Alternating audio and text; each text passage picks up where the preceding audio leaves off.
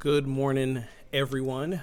Uh, I am coming to you from Barbados. Many of you may have seen my uh, post recently about needing to come home because of my father's failing health. So I want to start with just a quick update around that. Um, his prognosis continues to not be well. He is in renal failure, kidneys are shutting down. Um, so we are basically reaching that beginning of the end stage uh, of his life. We've been able to make him more comfortable, um, but this is what's happening. And yeah, so as you can imagine, lots of feelings and emotions swirling within, and I'm doing my best to be present to what's happening here and to him and uh, to this um, point in our lives. But that being said, I promise you an Ask the Minister, so we're going to get an Ask the Minister.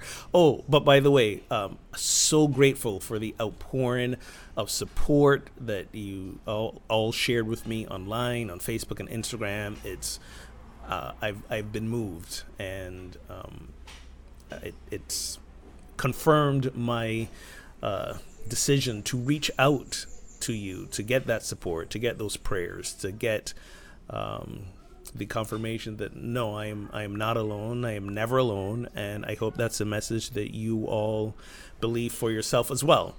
Um, fair warning: if you hear a lot of background noise, I am at my uh, grandmother's house. Um, it is a fully functioning commercial bakery right underneath me, so there may be a lot of noise going on. That being said, let's jump in. Um, got some really good questions for Ask the Minister. And I want to start off with one which I'm not sure was a serious question, but I said ask me anything, and I said I would answer anything. So, just on the offshoot chance that this is a serious question, and I'll be honest, it kind of like, you know, um, addressed the little science nerd in me. So, I was actually quite happy to answer it. So, um, the question was, why is the sky blue? Why is the sky blue? Um, and again, just on the offshoot chance someone is legitimately asking me that and does not have access to Google. Uh, the short answer for when the sky, why the sky is blue, it's a phenomenon called uh, Rayleigh scattering. Raleigh, like Raleigh, North Carolina, Rayleigh scattering, and basically sunlight hits the Earth's atmosphere, and and the particles and waves are scattered in all different directions because of the gases and the particles. And blue light is scattered more because it has a shorter wavelength. Um, so those particles, when they hit our eyes, they show up as blue, and that's why the sky is blue. Okay, again, Doctor Google, just in just in case. So, next question. Why do unity ministers quote the Bible when we don't know how much of it is true? Again, why do unity ministers quote the Bible when we don't know how much of it is true? So, in the question, when the person asking uses the word true, I'm going to assume that they're meaning factual right? So why do unity ministers quote the Bible when we don't know how much of it is factual? Because there's a difference between truth and fact. I'll use an example. Poetry, right? We quote poetry all the time. Some of us love poetry. It's very inspirational. Um, it reflects parts of the human condition that just, you know, are best expressed by those who have mastered the art of poetry. But is poetry fact or is it truth? Some would say it's an interplay of both, but it reflects truth. And I, that's the approach I sort of take with the Bible. The Bible is a collection of, of writings that reflect the truth of the human condition at specific times for specific people in the Middle East. Now, they're not necessarily facts, but they reflect human truths. And some of these truths are universal and they transcend time and location. And they're good models for our both spiritual and actual living. For example, um, don't kill. That's a pretty good one I think we can get on board with. Uh, love your neighbor. Uh, the entire Good Samaritan story about helping those uh, in need.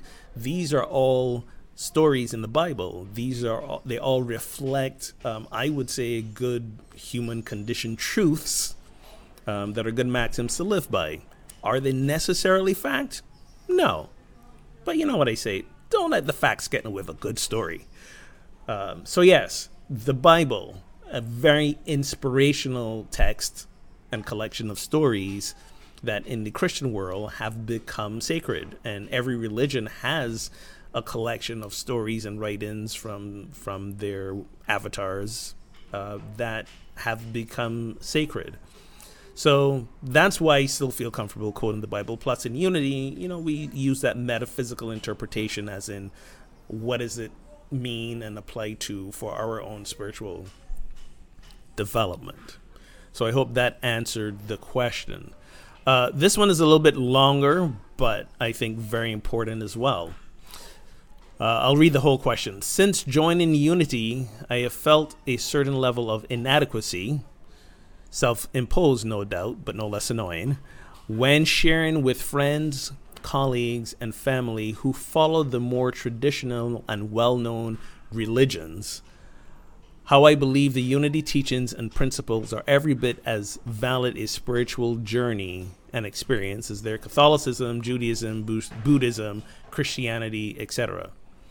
Invariably, when I attempt to explain, not justify, that my understanding of unity teaches that the true divinity lies in and is expressed by each one of us equally as our spiritual birthright, the question comes yes, but who is your God? And who is all capitalized? Who is your God? So the feeling of inadequacy bubbles up because I struggle to come up with some reasonable equivalent to Jesus, Buddha, Jehovah, etc., and invariably feel quite the failure in not being able to do so. So, what might a suitable answer that both serves to respect the questioner asking me, but also enables me to feel adequate in my answer? So, I guess, again, the question is what is the suitable answer for who is your God? So, before I get to an answer, oh, and by the way, I should have started with saying this. Um, Ask the Minister, I will often leave you with more questions than answers. So apologies in advance if that's frustrating. If you're coming to me looking for a definitive answer about anything, yeah, you might be a little bit disappointed. Um, all I can share with you is is is where my thoughts and beliefs are at this moment. Ask me the same question, you know, five years from now, you probably might get a slightly nuanced, different answer go back and look at some of my past Ask the Ministers that have been recorded, and you might experience the same. So let me look at the question itself Who is your God? And I want to unpack that a little bit. Who is your God? This is a question I believe that is attempting to define and personify. Define and personify. What do I mean by this?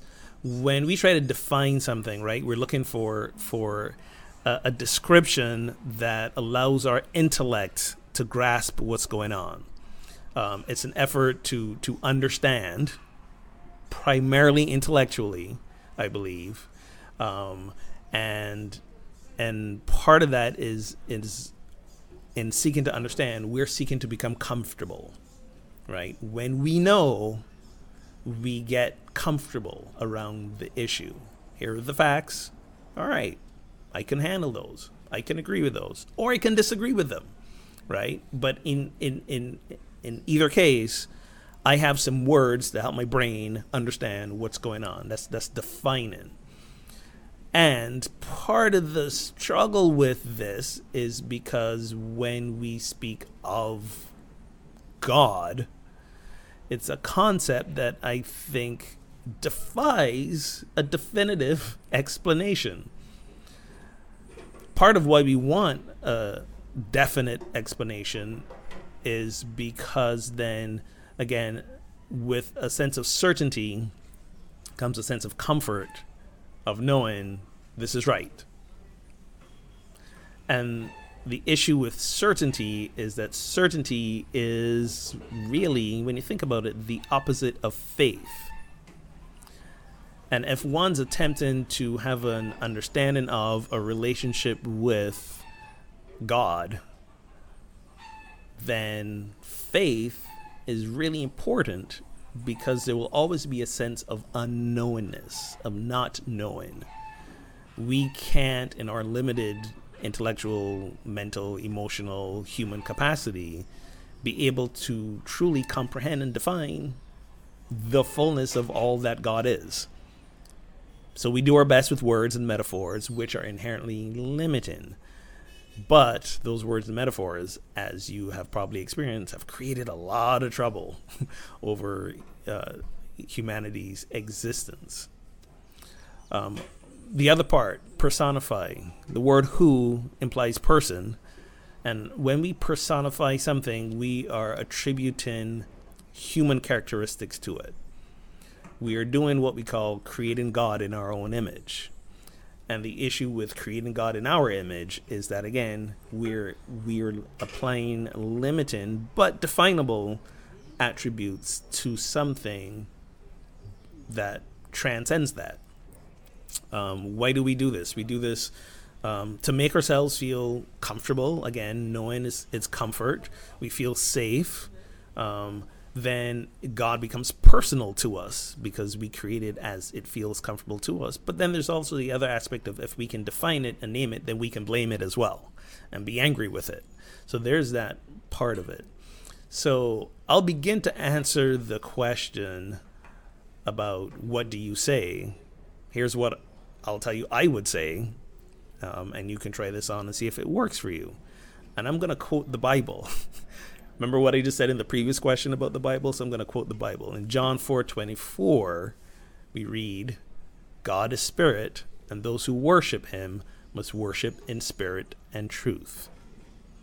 So who said this? Jesus said this. And it, some of you might be familiar with the story of the woman at the well. Jesus' disciples were were passing through this town it's in Samaria, and this woman, he was waiting at the well for his disciples to go get some stuff, and this woman comes up and starts talking to him. So that's that's messy for a whole lot of reasons. This um, unaccompanied um, woman at the well, and she's talking to a man of her own accord. Um, long live the patriarchy!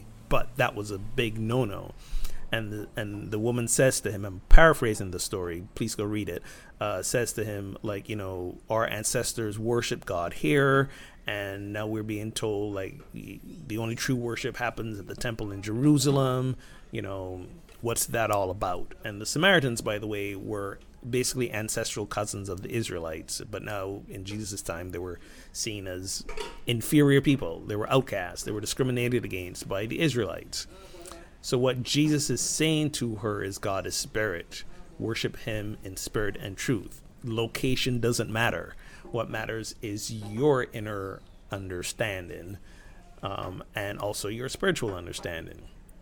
So, I would begin my answer by saying, if someone asking me, Who is my God? I would say, Yeah, God, let's begin with the Bible. God is spirit.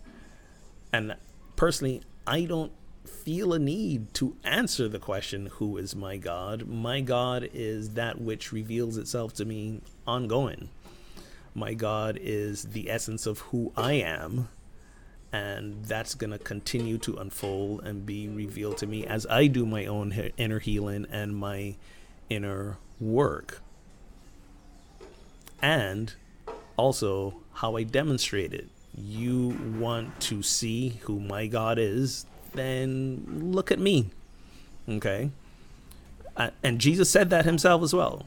Another Bible verse in John 14. Um, Philip said, Lord, show us the Father, and we will be satisfied. And Jesus said to him, Have I been with you all this time, and you still don't know me? Whoever has seen me has seen the Father. How can you say, Show us the Father? Do you not believe that I am the Father and the Father is in me? The words that I say to you do not speak on my own, but the Father who dwells in me does his works. So, how I understand that to basically mean is you want to see God, look at me. You want to see God, look at the person next to you. Everyone is the embodiment of divinity. Their actions may speak otherwise, but we have to remember that this is in consciousness. This is the essence of who an individual is. So, if you want to show people who the God that you understand God to be is, then your actions are going to speak a whole lot louder than your words. So, how are you living God as spirit?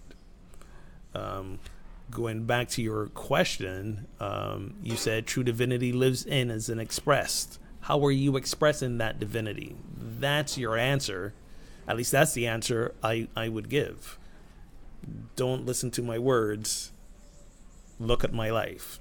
And then that goes into is your life expressing God divinity as you understand it?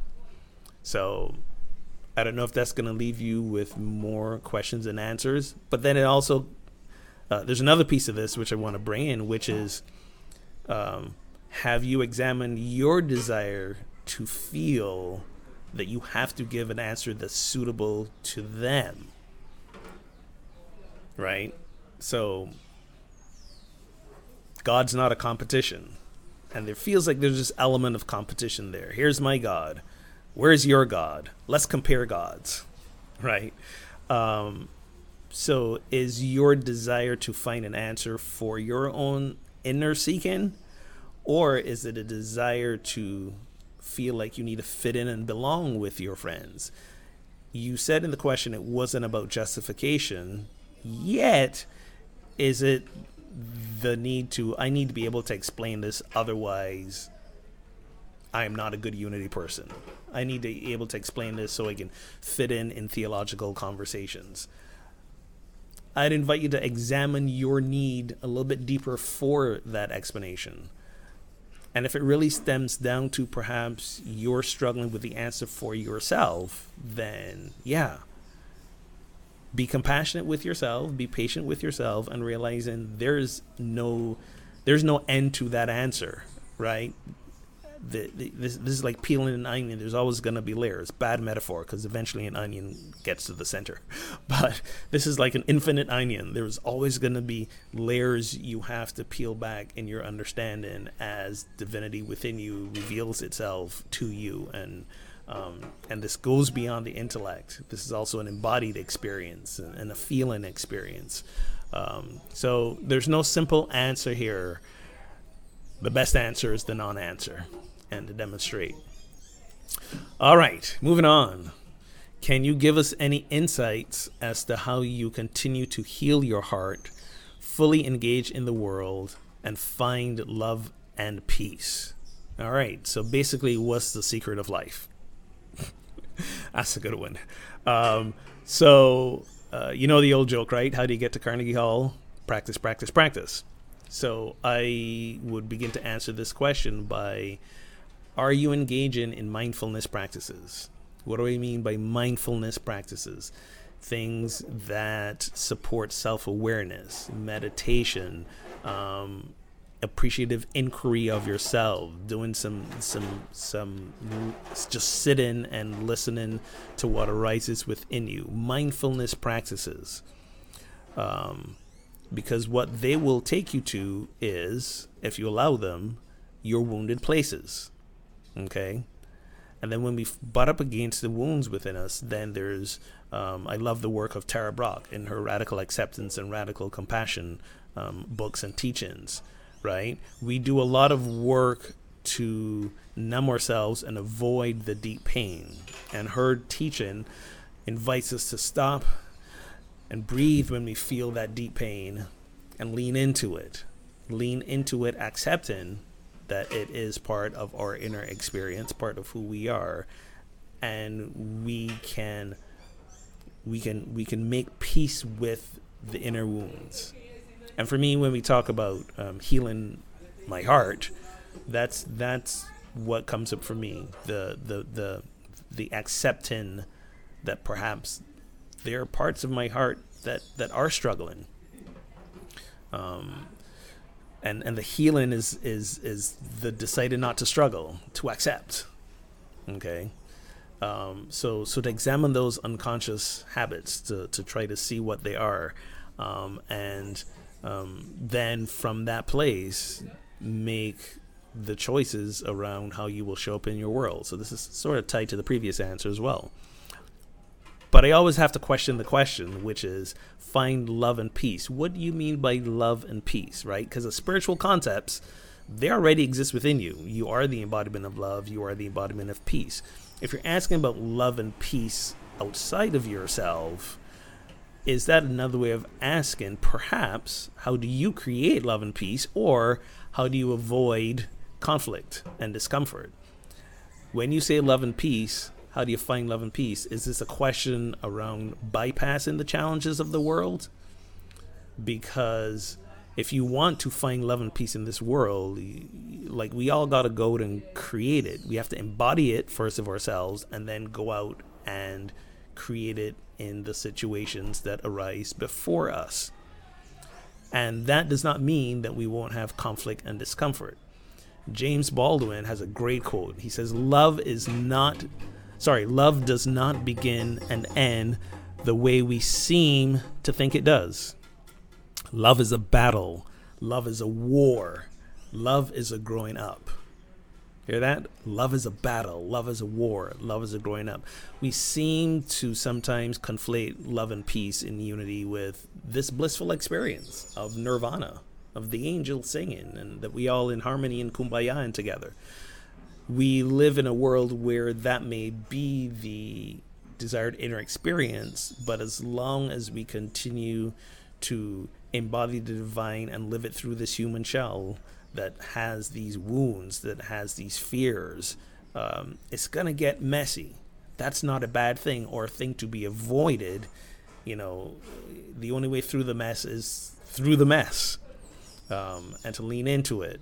So, so yes, um, creating love, creating conditions for peace and justice, that's going to take work and it's going to be messy along the way, but that's the ultimate manifestation of love. We don't find love outside of ourselves. We create and embody love. The love's already within us. Um, all right. This might be my favorite question. Um, and uh, this person says, What do you like most about being a unity minister? What do you like least about it? Do you think unity as a whole needs to be more engaged in social justice issues? If someone feels inspired to be a unity minister, why do you jest they should, quote, run the other way? LOL. so, multi part question here. And, and I know the person who asked this question, and he is considering becoming a unity minister, and he's asked me about it. And yes, part of my response is, yeah, you should run uh, the other way. Um, I'll get to that in a minute. But let's start with the, what do I like most about being a unity minister? Um, I like I like Unity's message, Unity's theology. Um, back to an earlier question, by the way. Um, someone when the person asked about um, the inadequacy and and answering the "Who is your God?" question, he's he said Unity's teachings and principles are every bit as valid as a spiritual journey and experience as their Catholicism, Judaism, Buddhism, Buddhism, and Christianity. Please let's be clear. Unity is part of Christianity. Okay, Christianity has many faces and evolutions. In fact, we call them Christianities. There's a plural. And this is not a new thing. It's always been this way from the beginning of Christianity, from the earliest days of people doing their best to live out Jesus' teachings. There have always been disagreements and arguments and variants and, and, and different manifestations. So they've always been many Christianities. Unity is one of those. And I like Unity's particular teaching that um, of an understanding of Christianity, of Jesus' teachings. So, so I like that.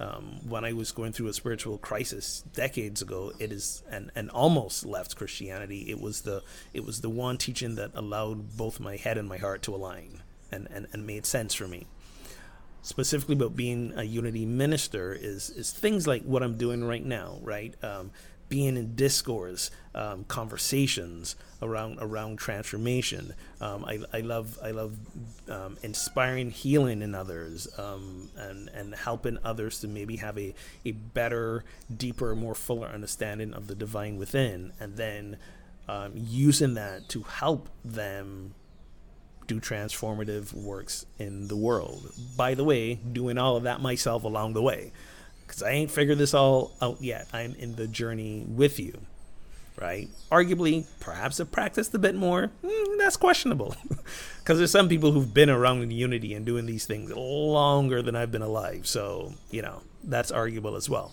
so those are the parts uh, that I like. I, I love being in, in, pastoral counseling with individuals and, and, us being in the struggle. Um, you know, um, I've, I've, enjoyed uh, working with people who are who are dealing with grief and complicated grief because because you know that's my been my journey too, and and us being in it together. It's been it's been wonderful. So I like those parts. Um, I'm not going to go to the what I like least about it yet. I'm going to answer that with the run the other way part. But um, in terms of social justice, yes, I believe unity as a whole needs to be much more engaged. Why? Short answer because Jesus. um, uh, I'll explain more about that in a second. But first of all, we're out of integrity with ourselves as a movement if we're not engaging in social justice, right?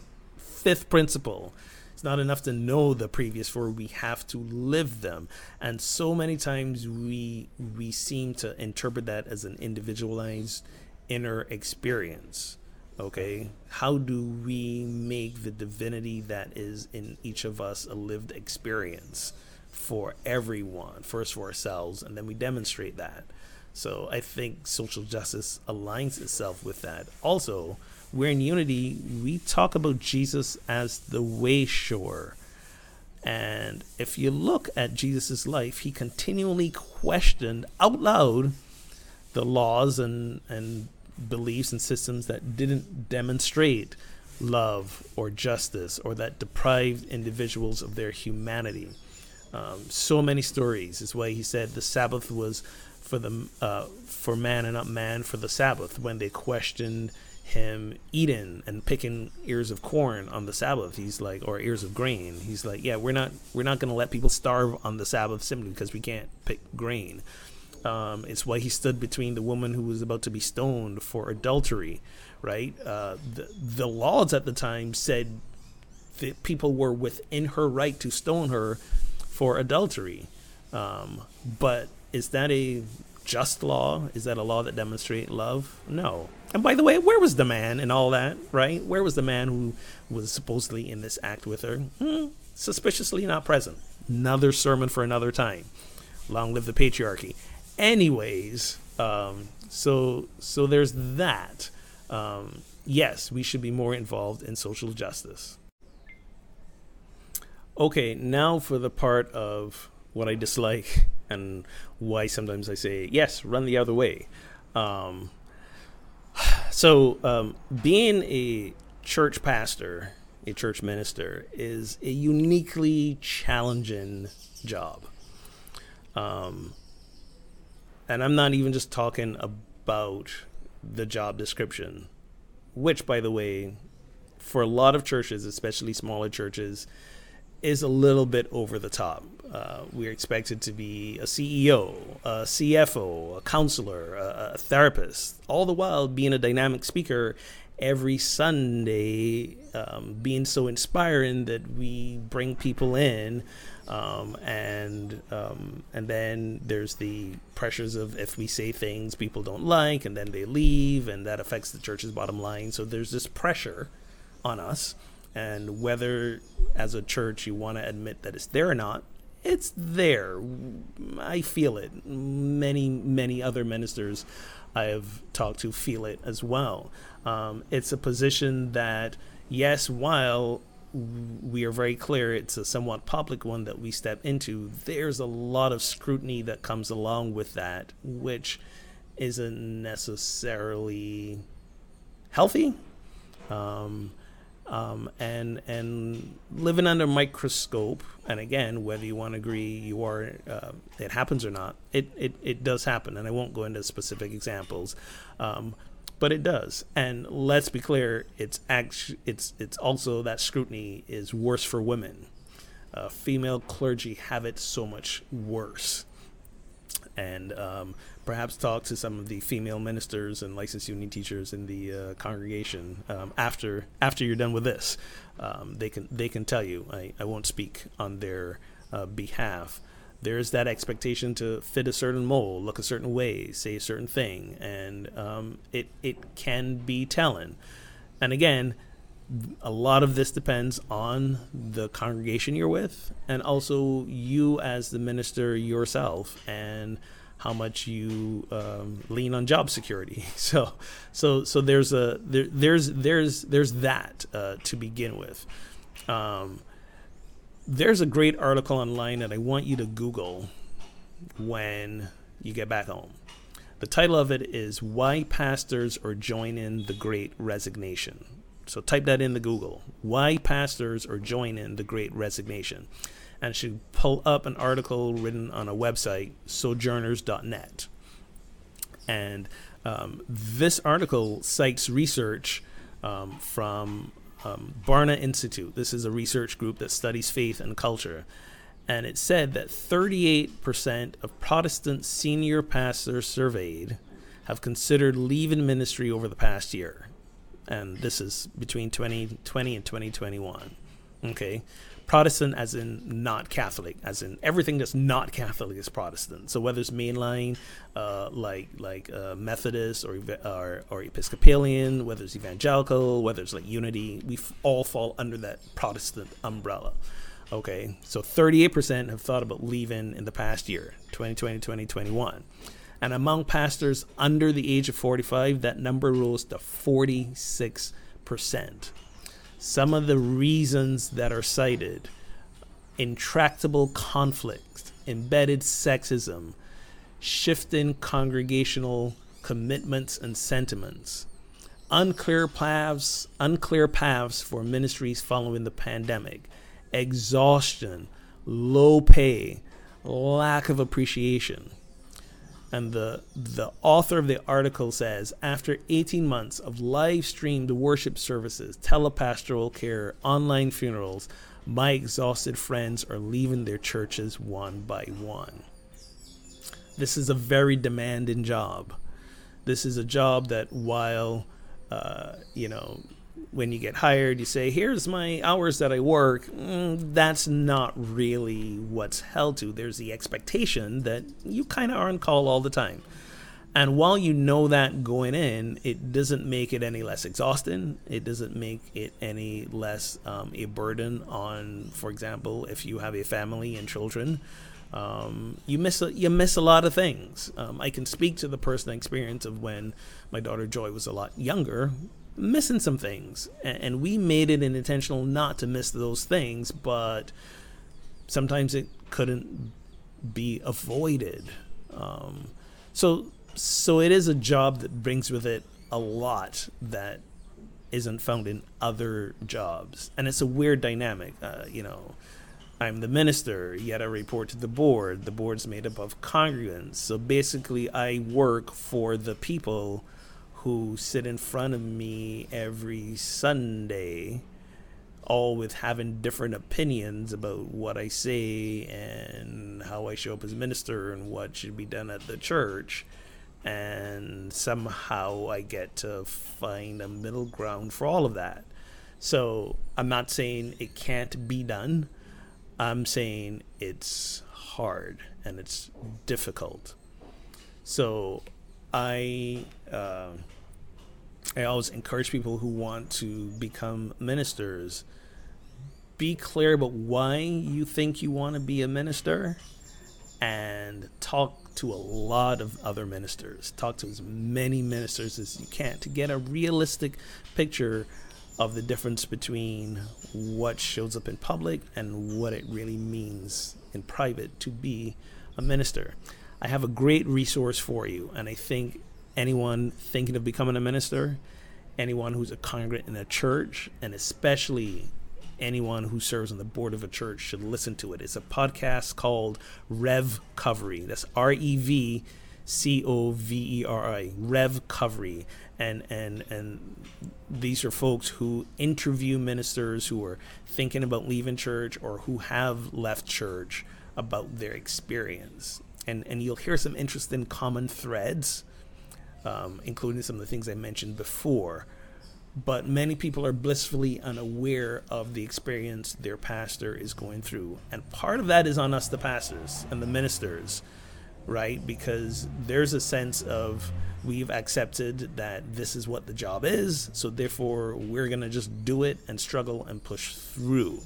So part of that is on us. But part of it is also on the church to really investigate and ask the pastor, what is your experience and how can we support you, even if it means we don't always get what we want? And again, I am painting with a broad brush. Not all churches are like this. But what's really dangerous is the churches that think they're not like this, but that they really are. Okay? So so this bleeds into the to the next question actually, which is what inspired you to create and commit to Project Sanctus beyond my desire to address and change the social, political, and economic oppression of people of color. If appropriate, please tell us how we can continue, or if we can continue with Project Sanctus.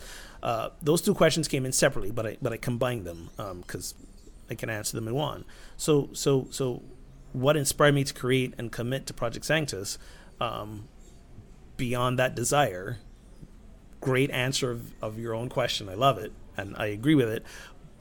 But also because I realized that the church experience was not fully supporting who I am. I had to find a space that really honored who I was and what I wanted to be in the world. I needed my outer life experience to align with my inner life experience. I, I needed harmony.